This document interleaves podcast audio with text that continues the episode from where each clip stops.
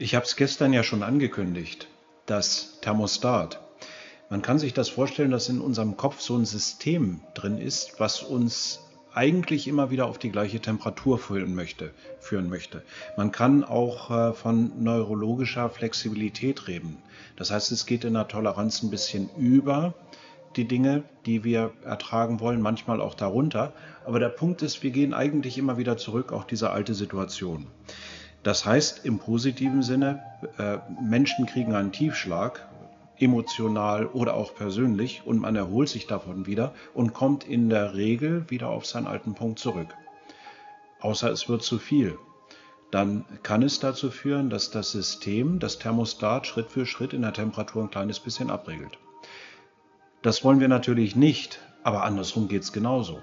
Wir können das Thermostat von unseren Systemen, von den Menschen um uns herum, unser eigenes Thermostat auch Schritt für Schritt ein kleines bisschen hochdrehen in die positive Richtung und einfach mal schauen, was denn notwendig ist, um hier rauszukommen.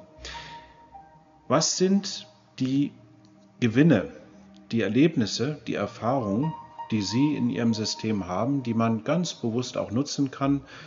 Eine positive Grundstimmung, also ständig gegen die Toleranz des Thermostats zu fahren nach oben um etwas vorzubereiten, was man dann nutzen kann, um das Unternehmen weiter nach vorne zu bringen? Ich glaube, das ist eine ganz spannende Frage.